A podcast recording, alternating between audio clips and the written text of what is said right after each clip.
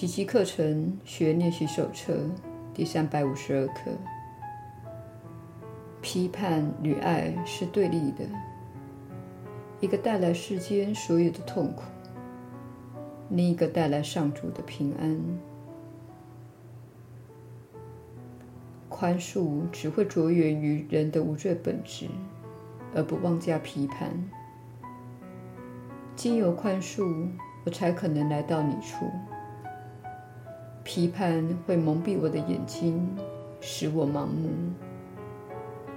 只有反映在宽恕中的爱，提醒了我，你早已赐我重拾平安的途径。就在我决心上路之际，我其实已经获救了。你从未弃我于孤独无依之境，你的记忆以及帮我记起你的那一位，其实都在我的心里。亲爱的天父，我今天就愿意听见你的回音，并回归到你的平安之境。因为我深爱自己的本来面目，我会在那里找回对你的记忆。耶稣的引导，你确实是有福之人。我是你所知的耶稣。你觉得这些课程内容不断的重复，不是吗？你觉得我们正在告诉你，什么是你在此要做的最重要的事，也就是宽恕。宽恕就是明了，没有人曾犯下任何罪。宽恕就是知晓，你们都体验到看似真实无比的分裂，其实都不是真的。你从未离开过天父。天父也从未遗弃过你。你决定到这个分裂之境，并陷入恐惧之中，并以此作为一种实验，想看看孤单是什么样子。现在你觉得活在孤单与分离的状态一点也不好玩，但是你最初做的决定之下，隐藏着一份恐惧。它使你远离上主，使你不敢回家。很多人心中隐藏着一种害怕天父惩罚的观念，导致你无法宽恕。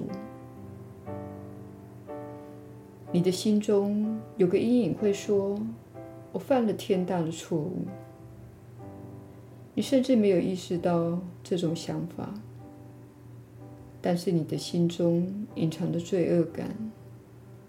我不够好，我犯了错，我会遭受惩罚。过去的教会利用这种潜意识的追究，建构了地狱之说，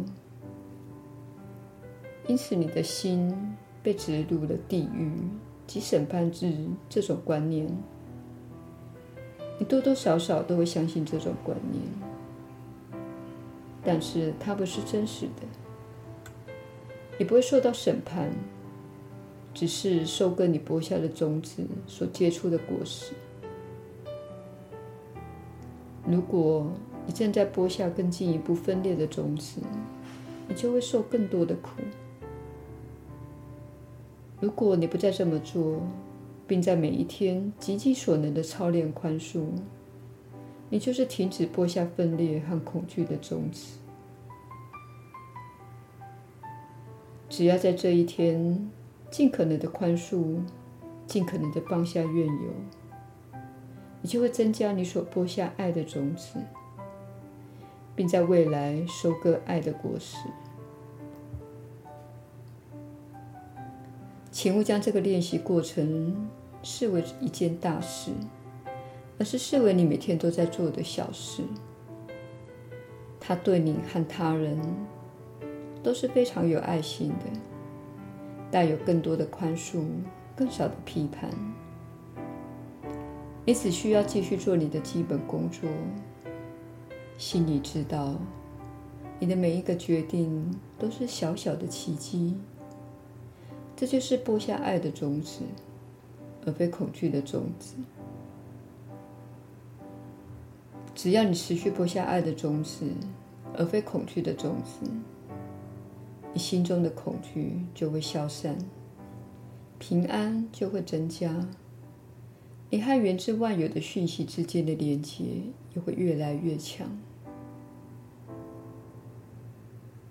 因此，你越来越不会感到孤单，每天也会受到越来越多的指引。亲爱的朋友，你并不孤单，你只是以为自己是孤单的。我是你所知的耶稣，我们明天再会。